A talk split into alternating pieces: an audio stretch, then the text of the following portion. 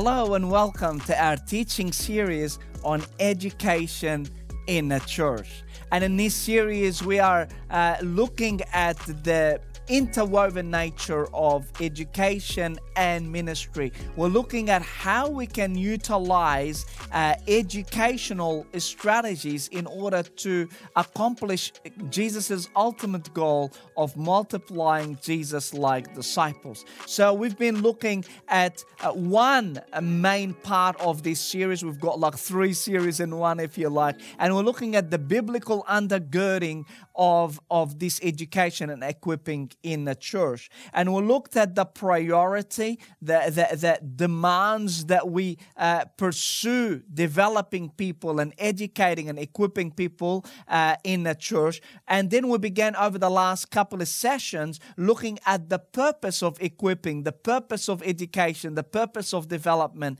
in the church. And we reached this point that leaders in their equipping and the church in its growing must strive for nothing less than full Christ likeness. That's Paul's instruction to the church in, uh, in Ephesians uh, chapter 4. And we looked at this Christ likeness as um, composed of three primary dimensions being who we are, how we see ourselves, and how we're being, uh, you know, developed over time, our knowing, and also our doing. We looked at being in our last session. And today we're going to briefly look at what Paul says about our doing, our behavior. Ultimately, what he's saying is the maturity happens or the building up of the body happens when we all reach unity in the faith. And then he keeps going, saying, to become mature and that reflects on that as attaining to the whole measure of the fullness of Christ.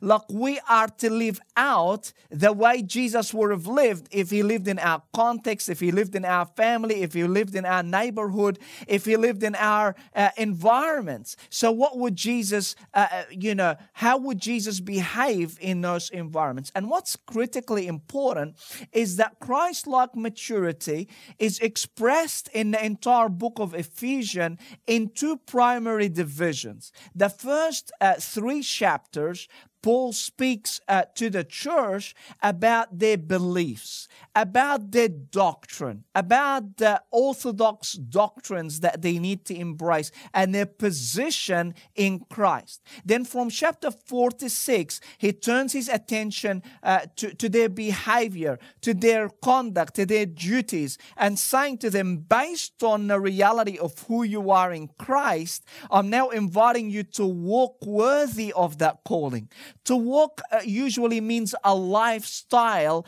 Uh, it's it's how we uh, it's, it's how we conduct ourselves. It's a manner of life.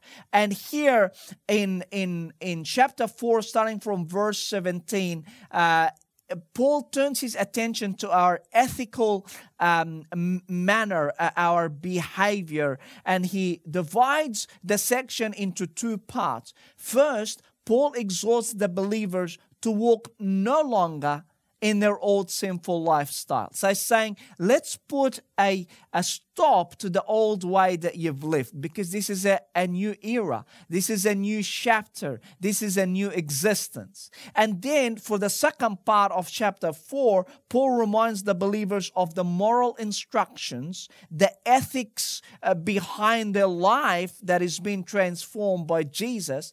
And uh, when they when they first believed, they were instructed right away. And I, and I just would love to uh, put in a little reminder that conversion, the way we put it as conversion or salvation, is not divorced from a lifestyle. That means when you when we see someone come to know Jesus, we call it evangelism or whatever you, you like to call it. It's not uh, it's not it cannot be separated from a life that is lived out that resembles this identity look what he says the moral instructions that they received when they first believed he reminds them that when he first came to them and they came to Christ, they had an immediate moral instructions as to their, the, the, the, their lifestyle. here is in uh, glimpses of, of that particular section of the chapter.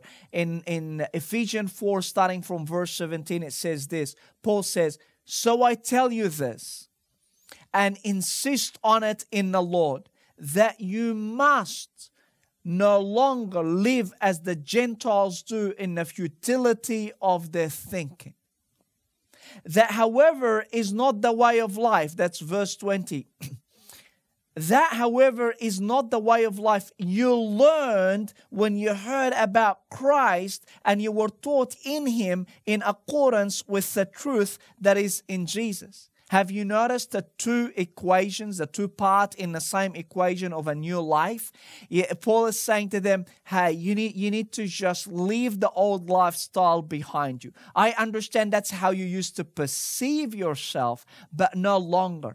And Paul was familiar, firsthand, uh, familiar with this concept of being blinded to his past and being open to a new future. You see, when Paul went to persecute the Christians, uh, taking the road of Damascus and, and uh, to Damascus and trying to, really, he's got letters from uh, uh, religious authorities. He was the persecutor of the Christian sect.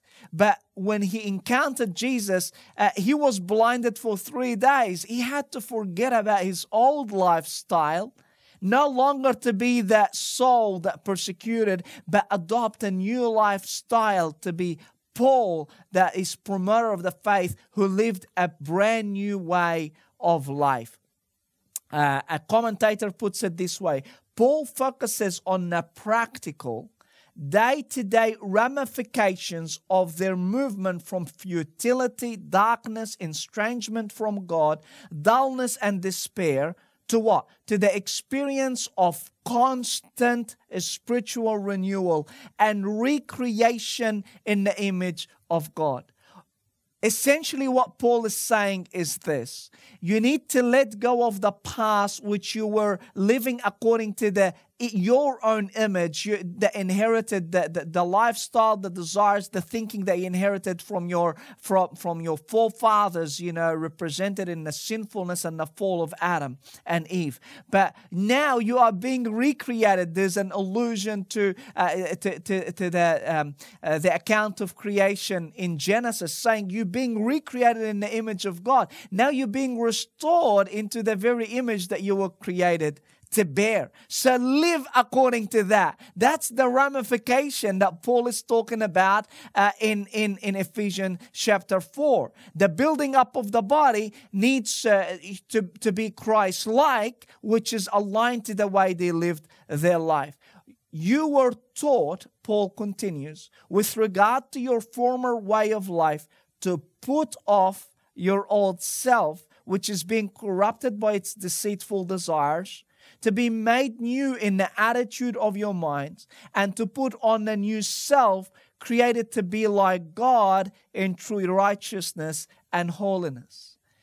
A brief remark notice here the element of desire. Desire, what we want to become, really influences and motivates and fuels how we live our lives. So if we have a desire of the old self, Adam like, it, we're going our our desire is going to lead us to live a manner of life that is consistent with that. But now we have a new mind a new attitude a new desire to be more like jesus to be to represent the image of god that jesus represented beautifully and perfectly. We represent that obviously with imperfection on this side of eternity. Uh, notice that he says put off and put on using the metaphor of clothing and that metaphor of clothing was very familiar to the readers and to the ancient uh, uh, people of the time, that it speaks of a different existence, so to speak. Look how uh, commentators describe it the change from existence as an old human being to existence as a new human being. Paul urges his leader, readers to live in a way that is consistent with their new identity in Christ.